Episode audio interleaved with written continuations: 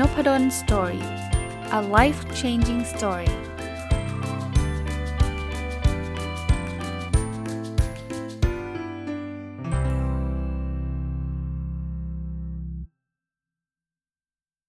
สวัสดีครับ ยินดีต้อนรับเข้าสู่นพดล Story Podcast นะครับ ยังอยู่กับหนังสือเล่มเดิมนะครับ หนทางความสุขนะแต่งโดยคุณหงจื้อเฉิง แล้วก็ แปลโดยคุณวิวัฒน์ประชาเรืองวิทย์นะครับ หลายคนบอกโอ้มันมีเยอะหนทางจังเลยนะก่อนหนังสือมันหนานะครับ ก็ก็เลยเอามารีวิวให้ฟังก็ประมาณสักไม่เกิน 2 ตอนน่าจะหมดนะอะมาต่อกันเลยนะครับ วันนี้บทนี้ชื่อว่าชีวิตมนุษย์อยู่ที่การผ่านโลก บั้นปลายชีวิตอยู่ที่กำลังใจนะครับ มี part หนึ่งเขียนไว้แบบนี้นะครับ บอกว่าวิถีทางของมนุษย์ที่เกิดมาแล้ว และอยู่ระหว่างการผ่านโลก ท่านไม่จำเป็นต้องตีตนออกห่างจากผู้คนเพื่อหลีกหนีสังคม ไม่ว่าท่านจะทำอะไรล้วนมีกำลังใจ ถึงแม้ท่านกระทำอย่างเต็มกำลังแล้ว แต่ยังไม่ประสบผลสำเร็จตามมุ่งหวังทำให้นำมาซึ่งความทดท้อใจ ท่านก็ไม่ควรเลิกล้มความตั้งใจ ที่จะไปให้ถึงเป้าหมายตามที่ปรารถนา ก็จะสามารถประสบผลสำเร็จในบ้านปลายชีวิต ก็เป็นกำลังใจให้กับทุกคนนะครับเขาบอกว่า ระหว่างทางเนี่ยบางทีท่านอาจจะทำอะไรแล้ว มันยังไม่สำเร็จตามมุ่งหวังอะบางคนเนี่ยอยากที่จะสำเร็จเร็วๆเนาะแล้วก็รู้สึกท้อใจแล้วก็แบบไม่ทำเลยนะเขาบอกทำไปเรื่อยๆครับนะแล้วเดี๋ยวสักวันหนึ่งเนี่ยมันจะประสบความสำเร็จนะผมว่าโลกก็เป็นแบบนี้นะมันไม่มีใครที่ทำครั้งแรกสำเร็จในทุกเรื่องหรอกนะถัดมานะครับ เป็นบทที่ชื่อว่า จิตใจอยู่ในความเงียบสงบปล่อยวางอยู่ในความว่างนะครับ มีบางส่วนเขียนไว้แบบนี้นะครับ การกระทำความดีที่ถูกต้องหรือการกระทำความผิดที่ร้ายแรงไม่มีผู้ใดสามารถมากำหนดได้เป็นเราที่โง่เขลาเอง การจะได้รับเกียรติยศ หรือจะได้รับความอัปยศไม่มีผู้ใดออกคำสั่งบงการ นอกจากตัวเราเอง เราจึงควรปล่อยวางอยู่เสมอ เพื่อทำให้จิตใจมีความปิติสุข คือจริงๆทั้งหมดทั้งปวงเนี่ยขึ้นอยู่กับตัวเรานะนะครับ แล้วก็คือจะจะเรียกว่าอะไรอย่าไปโทษคนอื่นนะครับ ปล่อยวางเนี่ยผมว่าเป็นคำที่ส่งพลังนะคือบางทีมันผ่านไปแล้วแหละ ก็ก็ต้องเรียนรู้นะครับ แต่ว่าถ้าเรายังยึดติดไม่ว่าจะเป็นเกียรติยศชื่อเสียง หรือว่ายึดติดกับความล้มเหลวเนี่ยมันก็ไปข้างหน้าไม่ได้อีกบทที่น่าสนใจนะครับเขาเขียนชื่อบทไว้ว่า ความยินดียินร้ายจะรับไว้หรือสลัดทิ้ง เป็นอารมณ์ที่ยึดติดอยู่กับรูปลักษณ์นะเขาบอกว่าจิตใจมนุษย์มีความยินดียินร้าย ได้ยินเสียงนกขมิ้นเหลืองอ่อน ร้องก็รู้สึกยินดี ได้ยินเสียงเขียดร้องก็รู้สึกไม่ชอบ เห็นบุพชาติ มีความงดงามก็อยากเพาะปลูก เห็นวัชพืชปกคลุมก็ต้องการถากถางทิ้งไป นี่เป็นอารมณ์ความรู้สึกที่ยึดติดอยู่กับรูปลักษณ์ ถ้าเราพิจารณาความยินดียินร้ายที่อยู่ในการดำรงชีพและชีวิตประจำวันล้วนแต่เกิดจากการกระทำของเราเองนะต่ออีกนิดนึงนะ เป็นข้ามไปอีกบทหนึ่งแต่ว่ามันเกี่ยวข้องกันเนี่ยเขาบอกว่า ดังนั้นทุกสรรพสิ่งและทุกเรื่องราว พวกเราอย่าใช้ความรู้สึก หรือใช้ความคิดเห็นส่วนบุคคลมาตัดสินจำเป็นต้องใช้สติปัญญา และความใจเย็นในการพิจารณา แล้วจึงวินิจฉัยว่าเป็นความยินดีหรือยินร้าย ว่าเป็นบาปบุญหรือคุณโทษ ว่าสวยงามหรืออัปลักษณ์ หากเราสามารถละทิ้งความเห็นส่วนตน ก็จะสามารถเข้าถึงหลักธรรม ย่อมเข้าใจเสียงร้องของนกขมิ้นเหลืองอ่อนและเสียงเขียดร้อง พูดง่ายว่าอย่าใช้อารมณ์มาตัดสิน แต่เพียงอย่างเดียวเนี่ยต้องมีสตินะต้องค่อยๆไตร่ตรองพิจารณาใช้เขาใช้คาว่าสติปัญญาเพราะไม่งั้นเนี่ยอย่างที่บอกนะคือพอมันใช้อารมณ์เนี่ยพออารมณ์ดีนะทุกอย่างมันก็ดีหมดนะทำธุรกิจทำเลยทำเลย เพราะว่าช่วงนั้นอารมณ์ดีก็เลยตัดสินใจอะไรที่มันอาจจะผิดผิดเพี้ยนไป แต่ในทางกลับกันนะ ถ้าช่วงไหนโกรธนะก็โอ้โหเฮงซวยแย่ไปหมดนะครับ ก็พยายามใช้สติปัญญาเข้ามาให้มากที่สุดนะครับอะบทนี้เขียนชื่อบทไว้ว่า จิตใจสกปรกเกิดความชั่วร้าย จิตใจบริสุทธิ์ เกิดความสงบดีงามนะเขาเขียนไว้แบบนี้ครับ ผู้ที่มีจิตใจตกอยู่ในอาจม เป็นจิตใจสกปรกที่เปิดเปื้อน ด้วยความใคร่ความชั่วร้ายไม่มีหนทางได้เห็นความเงียบสงบ ดุดลูกคลื่นที่ซัดถาโถมอยู่ในห้วงน้ำลึกที่หนาวเย็นเยือกผู้ที่มีจิตใจมีความบริสุทธิ์ เป็นจิตสะอาดสว่างสงบ แม้ตกอยู่ในสถานการณ์อันโหดเหี้ยม ก็ยังสามารถเกิดความสงบเย็น แม้ยามเช้าอยู่ในตลาดที่มีแต่เสียงอึกระทึก สภาวะจิตที่สงบก็ทำให้ไม่ได้ยินเสียงไม่รับรู้ถึงความอึกระทึกคลึกโครมนั้น จิตใจที่เบิกบานทำให้อยู่เหนือทุกสิ่งแบบมีแบบอย่างเช่นเคยนะอย่างที่เขาบอกเป๊ะเลยครับ คือคนที่จิตใจไม่ดีอะนะถึงแม้ว่าเขาจะอยู่ในที่ที่แบบสงบเขาอาจจะแบบร้อนลนไปหมดเลยเนาะ ในทางกลับกันนะคนที่มีจิตใจบริสุทธิ์จิตใจที่ดีนะครับ อยู่ในเสียงดัง ๆ ก็มีสมาธิมีความมั่นคงนะก็สอนให้เรารู้ว่าครับทำดีนะครับ มีจิตใจที่ดีเนี่ยเป็นสิ่งที่ดีกว่าแน่นอนนะอ่าบทนี้ครับ คนร่ำรวยมีความวิตกมีความกังวลมาก คนยากจนมีความกังวลน้อยเขาเขียนไว้แบบนี้ครับผู้ที่มีผู้ที่ร่ำรวยทรัพย์สินทรัพย์สมบัติมากมาย ก็จะสั่งสมความทุกข์ร้อน และเข้าใกล้หนทางแห่งความหายนะ มากกว่าผู้ที่ยากจน ด้วยเหตุนี้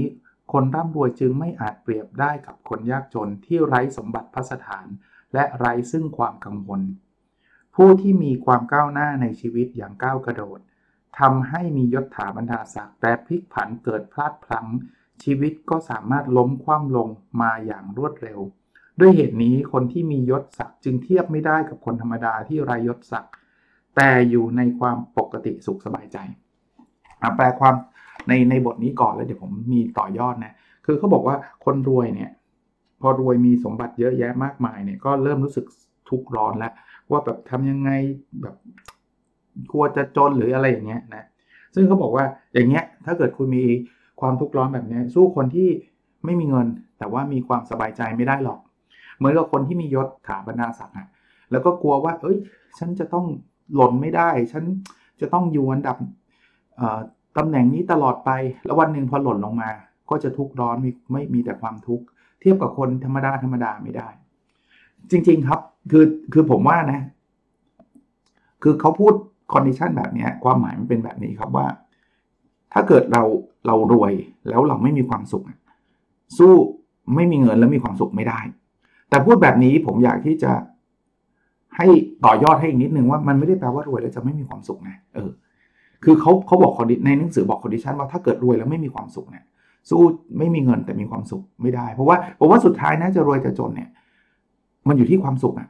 แต่แน่นอนถ้าเกิดรวยแล้วมันมันมีความสุขได้ง่ายกว่ากว่าจนแน่ๆนะคนที่มียศถานบรรดาศักดิ์สูงๆก็ไม่ได้ผิดอะไรนะ ต้องเรียนแบบนี้ แต่ถ้าเกิดมียศถานบรรดาศักดิ์แล้วรู้สึกแบบเครียดรู้สึกแบบ ฉันจะต้องเป็นซีอเท่านั้น มูดไอ้นี่มันมาแทงข้างหลังฉันฉันต้องจัดการมันคือมีแต่ความทุกข์แบบนั้นนะสู้คนไม่มีตำแหน่งไม่ได้ก็ใช่ แต่ก็ไม่ได้แปลว่ามีตำแหน่งแล้วต้องมีความทุกข์นะต้องต้องแปลความหมายเพิ่มเติมให้ตรงนี้ด้วยนะครับ อีกบทหนึ่งนะครับ ชื่อบทไว้ว่าทุกสิ่งล้วนเป็นของคู่ที่ตรงกันข้าม มีความสุขต้องมีความทุกข์ก็ต้องมีความทุกข์นะเขาเขียนไว้แบบนี้ครับเขาบอกว่าคำสามัญว่าถ้ามีคุณก็ต้องมีโทษ ถ้าไม่เคยอยู่บนภูเขาสูง ก็ไม่ประจักษ์ชัดถึงพื้นที่ที่มีหลุมมีบ่อ ถ้ามีถ้าไม่เคยทุกข์ยากลำบาก ก็ไม่ประจักษ์แจ้งถึงความสุขสำราญ ถ้าไม่เคยพบความชั่วร้ายเลวทราม ก็ไม่ตระหนักถึงความดีงาม ทุกสิ่งทุกอย่างและสารพัดเรื่องในโลกมนุษย์ ล้วนเห็นได้ว่าเป็นของคู่ที่ตรงกันข้าม แต่ไม่ใช่ตัดขาดจากกันอย่างแน่นอน ผมว่าเป็นสัจธรรมนะ คือมีความสุขก็ต้องมีความทุกข์นะครับ มีสูงก็ต้องมีต่ำไม่งั้นมันจะมีความสุขไม่ได้นะ ถ้าทุกอย่างมันไม่มีมันไม่มีคู่เปรียบเทียบอะนึกออกไหมเราจะเรียกว่าคนนี้สูงได้ยังไงถ้าเราไม่รู้ว่าคนอื่นสูงขนาดไหนใช่ปะ่ะมันต้องมีการเปรียบเทียบมันก็ก็เป็นเรื่องจะเรียกสัจธรรมเนาะของมนุษย์เรานะครับ ผมว่าดูเป็นเรื่องง่ายๆนะแต่ว่าบางทีเราไม่ได้คิดไงนะครับบางคนก็อยากจะมีความสุขตลอดอะไรเงี้ยบางทีมันอาจจะมีจังหวะที่มันไม่สุขอะ่ะมันก็อาจจะทุกข์บ้างหรือว่า ไม่ไม่เฉยๆบ้างอะไรเงี้ยเป็นเรื่องปกติธรรมดาของมนุษย์ก็แล้วกันนะ บทนี้ชื่อบทว่าจิตใจที่ว่างจากกิเลสอยู่ในความสงบสุขนะในบทนี้เนี่ยมันมีบางส่วนเขียนไว้แบบนี้ครับ หากต้องการควบคุมความอยากได้ เพื่อกำจัดความกระวนกระวาย โดยมีวิธีเฉพาะก็คืออย่าปล่อยให้จิตใจเกิดกิเลสและรู้จักพอเพียง จิตใจที่ว่างจากกิเลสจะไม่มีความโลภ รู้จักพอเพียงจึงทำให้จิตใจมีความสงบสุข ผมชอบอันนี้ครับ เพราะว่าบางทีเนี่ยปัญหามันไม่ได้เกิดจากอะไรหรอกครับ มันเกิดจากความโลภของเรานะเราอยากที่จะมีอยากที่จะเป็นในสิ่งที่เรายังไม่มีไม่เป็นมากจนเกินไป จริงๆ ความอยากมีอยากเป็นในบางสิ่งเนี่ยมันก็ทำให้เราผลักดันเราไปข้างหน้า ซึ่งเป็นเรื่องที่ดีเนาะแต่ถ้ามันมากจนเกินไปอะสมมุติว่าเราอยากที่เป็น CEO ซึ่งไม่ได้ผิดอะไรที่เราอยากเป็นนะ แต่ถ้าเกิดเราบอกว่าไม่ได้หรอก ฉันต้องเป็นภายในปีนี้ ไม่งั้นฉันล้มเหลว พอมันมากเกินไปมันก็เกิดความกังวลกระวาย เกิดความทุกข์เนาะบางทีวิธีการก็คือต้องต้องลดกิเลสลงนะครับ อยู่อย่างพอเพียงว่าอะถึงไม่ได้เป็นนะตอนนี้เราก็ถือว่าเรามีชีวิตที่ดีแล้วนะครับ ผมเน้นตรงนี้นะว่าไม่ได้แปลว่าห้ามทะเยอทะยานห้ามพัฒนาตัวเองทำได้ครับ แต่อย่าไปพุทเพรสเชอร์คืออะไรที่มันมากเกินไปเนี่ยมันไม่มีดีหรอกนะในหนังสือเล่มนี้นะครับท่านสังเกตนะเขาพูดถึงหลักธรรม หรือหรือจะเป็นคำสอนของศาสนาหรืออะไรต่างๆเนี่ยจะเน้นในเรื่องของทางสายกลางอยู่ตลอดเลย กับเรื่องธรรมชาติสังเกตไหมนะ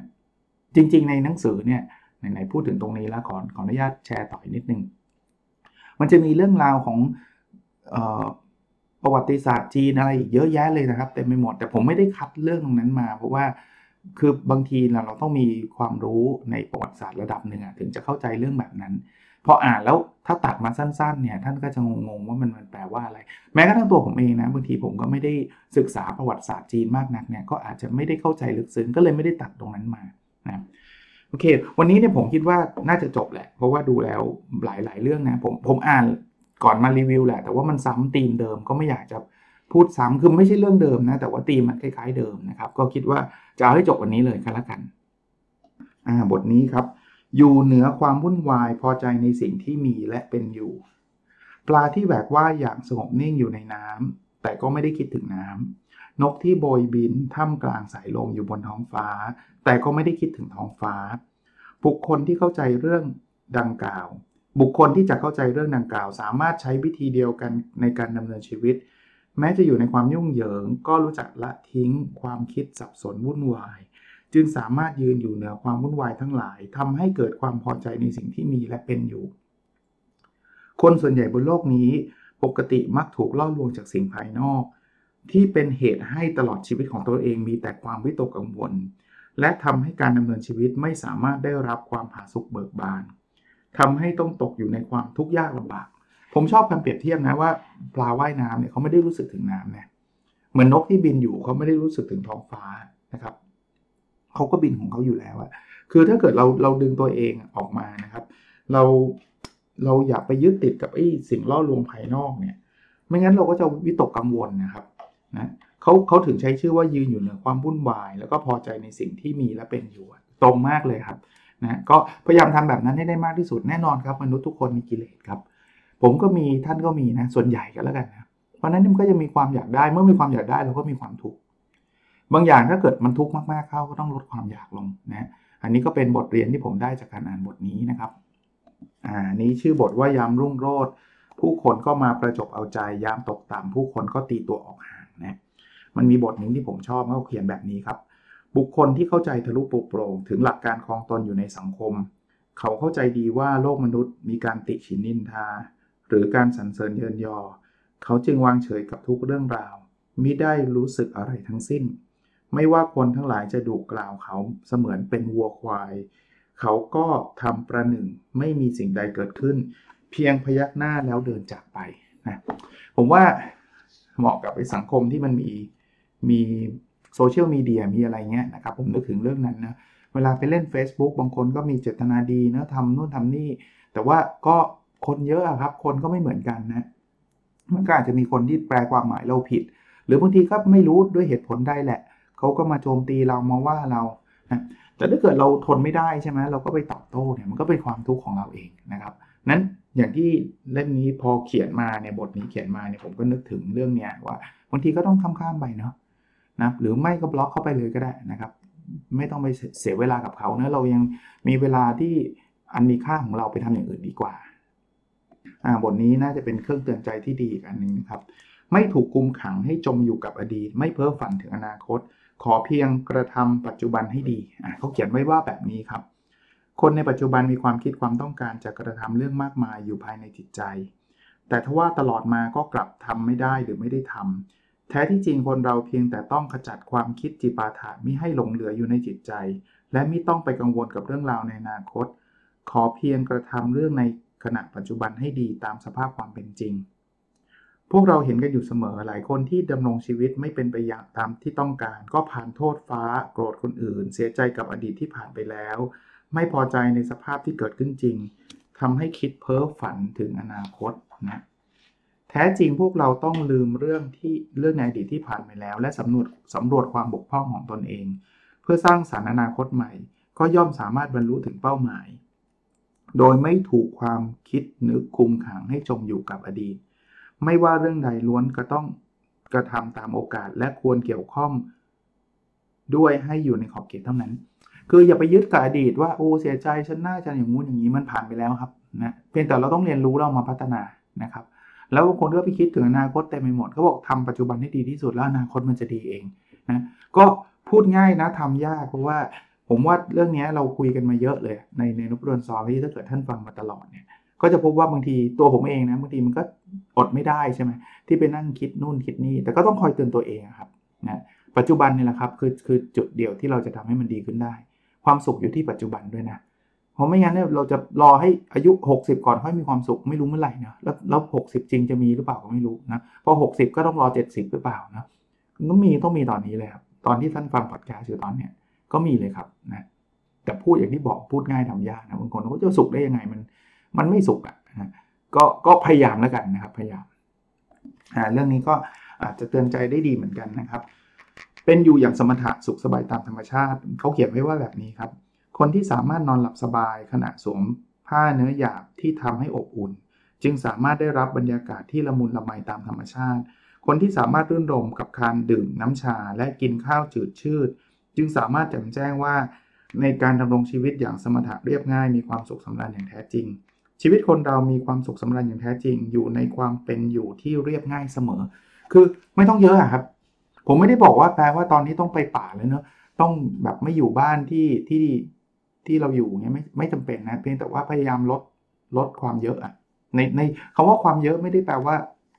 เรื่องของสิ่งของอย่างเดียวนะเรื่องนิสัยเรื่องเรื่องกฎเกณฑ์เรื่องอะไรที่เราเอามาเรามาตั้งเป็นกฎการดำเนินชีวิตเราเต็มไปหมดเนี่ยบางทีสมถะเรียบง่ายเนาะ น่าจะเป็นเป็นสิ่งที่จะช่วยให้เรามีความสุขละนะครับเรื่องของก็เอาเท่าที่มีตอนนี้มีเท่าไหร่ก็เท่านั้นเนี่ยเราก็จะมีความสุขง่ายกว่าคนที่มักจะไปคิดถึงสิ่งที่ไม่มีอะโอ้ยทำไมบ้านข้างๆเขามีรถใหม่ทำไมเราไม่มีต้องไปหารถใหม่มาแล้ว แล้วก็ไปผ่อนไปอะไรซึ่งเราก็ไม่ไม่มีความสามารถนะก็ยิ่งทำให้เราติดบ่วงความทุกข์เข้าไปอีกนะฮะอ่าบทนี้น่าจะเป็นกำลังใจสำหรับคนที่กำลังเจอวิกฤตอยู่นะครับ ฟ้าไม่ได้ตัดหนทาง สัมพัทชีวิตฉวยโอกาสดำรงอยู่ในสภาวะสภาวะการที่เหมาะสมนะเขาบอกงี้ตลอดชีวิตของคนเรามักจะประสบกับเรื่องบางอย่าง ที่ตนเองเห็นว่าหมดหนทาง แต่ก็มีได้เป็นเช่นนั้น สถานการณ์ที่อับจนทำให้เกิดวิกฤต และก่อให้เกิดโอกาส เห็นได้ว่าฟ้ามิได้ตัดหนทาง เพียงแต่ต้องมีจิตใจที่เข้มแข็งมั่นคงดุดขุนเขา ภายหลังจึงสามารถประสบความสำเร็จ คือก็อย่างที่บอกฮะคือ บางทีวิกฤตมันมีโอกาสอยู่อะเพียงแต่ว่าเราอะจิตใจเราไม่มั่นคงมากกว่านะฮะเราก็มองเห็นโอกาสไม่เจอนะเราก็เจอแต่วิกฤต ผมชอบบทนี้เพราะว่าช่วงนี้ก็วิกฤตโควิดเข้ามาพอดีกับทุกคนนะไม่ว่าจะเป็นวิกฤตทางด้านเศรษฐกิจ ไม่ว่าจะเป็นวิกฤตเรื่องของสุขภาพหรือเรื่องอะไรต่างๆนะความกังวลใจเนี่ย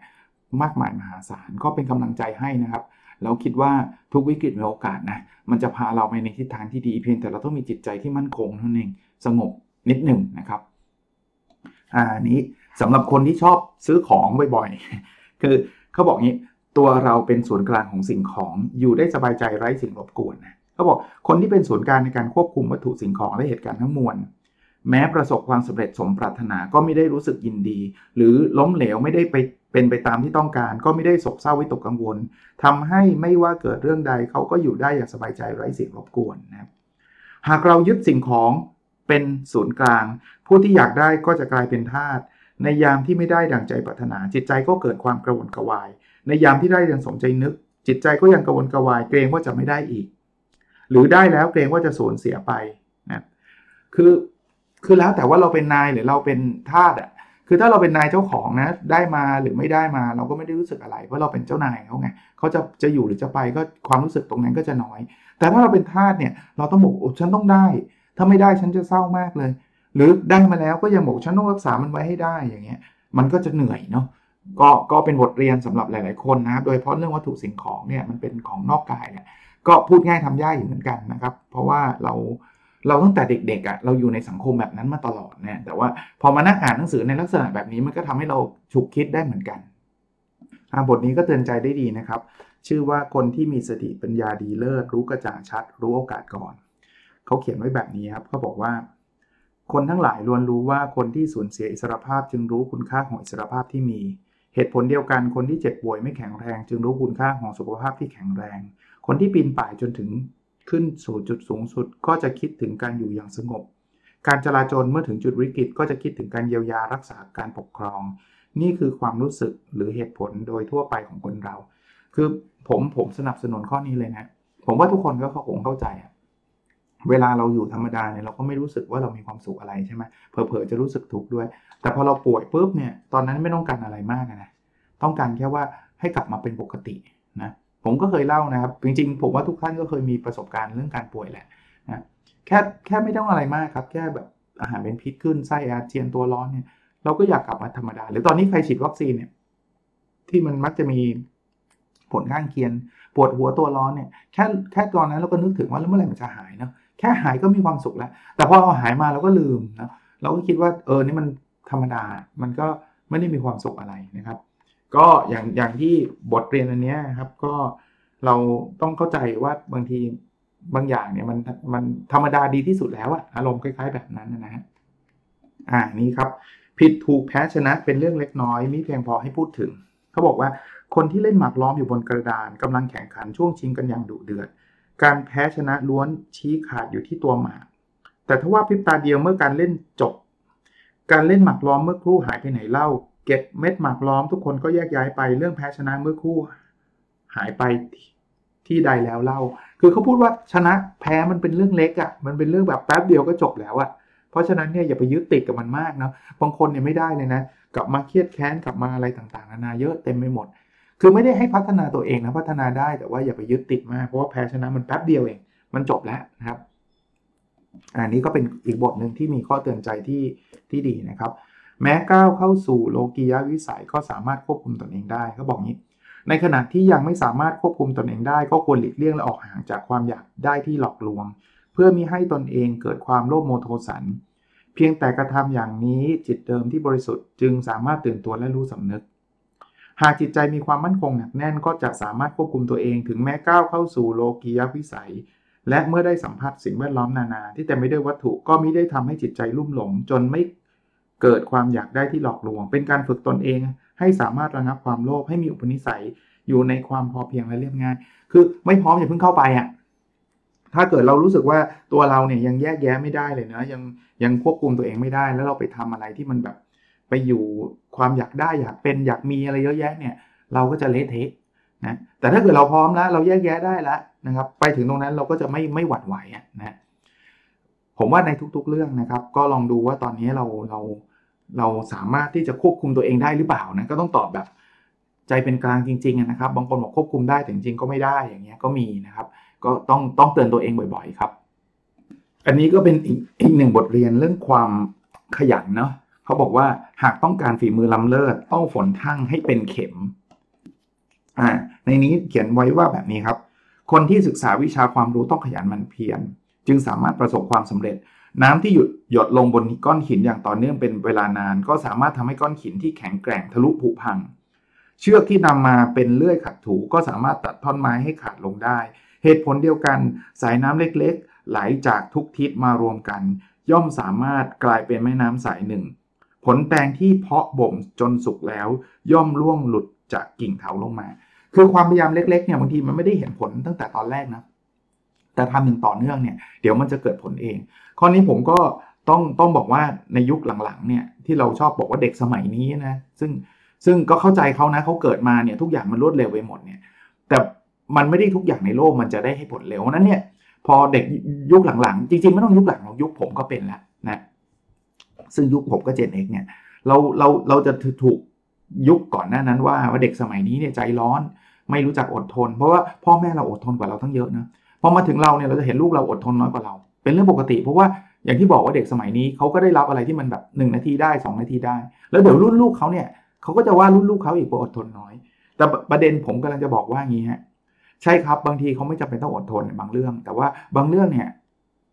มันต้องอดทนอะมันมันเร่งไม่ได้เลย ที่ใครบอกว่า Warren Buffett มั้งที่บอกว่า เราไม่สามารถที่จะให้ผู้หญิงเก้าคนอุ้มท้องคนละหนึ่งเดือนได้อะแล้วคลอดลูกออกมา มันไม่ได้ไงมันต้องเก้าเดือนไงคุณมีเงินมหาศาลยังไง คุณก็ต้องรอเก้าเดือนนะเพราะฉะนั้นก็ต้องอดทนและสม่ำเสมอด้วย น้ำหยดทีเดียวเนี่ยมันไม่ทำให้หินกร่อนได้หรอก แต่มันหยดเรื่อยๆหยดตลอดเวลาเดี๋ยวมันก็จะได้นะการกระทำอะไรทุกอย่างทำธุรกิจทำอะไรทุกอย่างต้องอดทน แต่ก็ต้องมั่นใจนะว่าเราไปในทิศทางที่ถูกต้องแค่นั้นเองนะ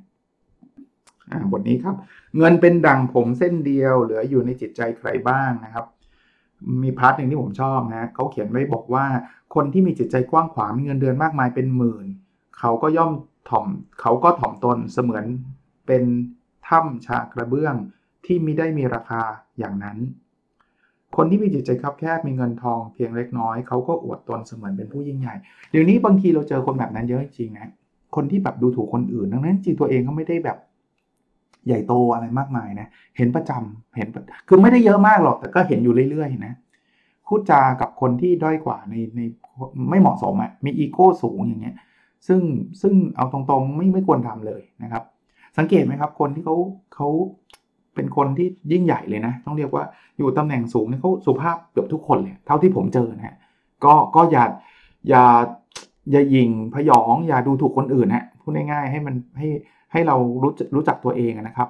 ให้เกียรติกับทุกคนเนี่ยผมว่าเป็นสิ่งที่ดีมากๆครับอ่านี้เป็นอีกครั้งหนึ่งที่เขาพูดถึงทางสายกลางนะเขาบอกว่ามีควรว่างเกินไปมีควรที่นอนเกินไปเขาเขียนนี้ บุคคลที่หากว่าเกียรติค้านไม่ชอบทำงานตลอดทั้งวัน ความคิดจิปาถะทั้งหลายที่อยู่ในความมืดอย่างเงียบเชียบก็จะปรากฏตัวออกมา ในทางตรงข้ามหากวิ่งบุ่นเพื่อจัดการเรื่องราวก็ต้องเหน็ดเหนื่อยตากตำอย่างสุดที่จะทนได้ ก็จะทำให้เราสูญเสียเจตนาเดิมที่แท้จริง คือ ว่างไปขี้เกียจไปก็ไม่ดีครับ ไม่ได้ทำอะไรสักอย่างนะฟุ้งซ่านไปหมดเลย เครียดไปทำทุกอย่างหูหัวหมุนไปหมด ก็ก็ทำให้บางทีลืมเลยนะว่าเราทำไปเพื่ออะไรนะครับ หาหาให้เจอจริงๆเป็นธีมหลักของหนังสือเล่มนี้เรื่องหนึ่งเลยเรื่องทางสายกลางนะครับ บทนี้เป็นบทที่เตือนใจได้ดีสำหรับคนที่อยากรวยนะ เก็บเกี่ยวส่วนที่ไม่ใช่ของตนเองเป็นเหตุของภัยอันตรายเขาเตือนแบบนี้ครับ เชิญท่านลองคิดดูนอกจากพ่อแม่พี่น้องที่เป็นเลือดเนื้อเชื้อไข ไม่มีสาเหตุที่ผู้ใดจะนำทรัพย์สินมาให้ท่าน แต่ว่าผู้คนมักอยากได้ผลประโยชน์ จนทำให้ความคิดมืดมนและติดเบ็ดของคนหลอกลวง สุดท้ายทรัพย์สินเงินทองที่สะสมมาหลายปี หรือตลอดชีวิตก็ต้องสูญเสียไป แท้จริงวิธีป้องกันพวกตกทองง่ายดายอย่างยิ่ง เพียงแต่ยึดมั่นในหลักการ ทรัพย์สินในส่วนที่ไม่ใช่ของตนเองไม่ต้องการไม่รับ การหลอกลวงด้วยเหยื่อที่หอมหวานก็กระทำไม่ได้ผล ผมนึกถึงพวกแชร์ลูกโซ่อะเฮ้ยลงทุนดิ เดือนเดียวได้เท่าหนึ่งเลยนะ แล้วสุดท้ายเป็นไงครับ เจ๋งตั้งนั้นนะแล้วมันไม่ได้เพิ่งเกิดตอนนี้นะ สมัยผมเด็กๆก็มีแล้วนะครับ แล้วปัจจุบันก็ยังใช้ได้แบบลูกไม้เดิมๆเลยเพราะคนโลภไงทั้งๆที่มีแบบนี้ด้วยนะ บางคนก็รู้ว่าหลอกลวงแต่คิดว่าเดี๋ยวฉันจะออกทันเนี่ยพูดง่ายๆว่าเข้าไปก่อนเว้ยแล้วเดี๋ยวกำไรแล้วเดี๋ยวเรารีบออกเว้ย แต่สุดท้ายบางทีไม่ทันนะความโลภมันบังตานะก็อยากอีกนิดนึงอีกนิดนึงสุดท้ายก็เจ๊งนะครับ ก็ก็ถ้าไม่อยากเจ๊งก็ต้องอย่าอย่าโลภอะครับ ไม่มีใคร if it's too good to be true it probably is ครับคือถ้ามันดีเกินกว่าที่มันควรจะเป็นนะมันมักจะเป็นแบบนั้นแหละ มันก็ดีกว่าที่ควรจะเป็นนะไม่มีใครอยากเอาเงินมาให้เราฟรีๆหรอกครับนะเอาละครับวันนี้อาจจะยาวสักนิดหนึ่งนะแต่ผมตัดสินใจแล้วว่าจบวันนี้แล้วกันนะครับ เพราะว่าหลาย ๆ จริงๆมันหนาเนาะอย่างที่ผมผมเรียนนะครับ จำนวนหน้าเยอะมากเลย แล้วก็พอหลังๆ มันก็มีธีมที่มันคล้ายๆเดิมนะครับ ก็เลยขออนุญาตเลือกมานะครับ จะได้จะได้ไม่เยอะจนเกินไป แต่ว่าท่านอยากอ่านเองนะสามารถหาได้นะหนทางความสุขนะครับ คุณเหิงจี้เฉิงเป็นผู้แต่งและคุณวิวัฒประชาเดิงวิทย์เป็นคนแปลนะเข้าใจว่าเสิร์ชน่าจะน่าจะมีจำหน่ายอยู่นะครับ เข้าใจว่าแบบนั้นนะครับ ก็หวังว่าจะเป็นประโยชน์นะครับนำมาฝาก 5 ตอนรวดเลยนะแล้วเราพบกันในพิสดถัดไปนะครับ สวัสดีครับ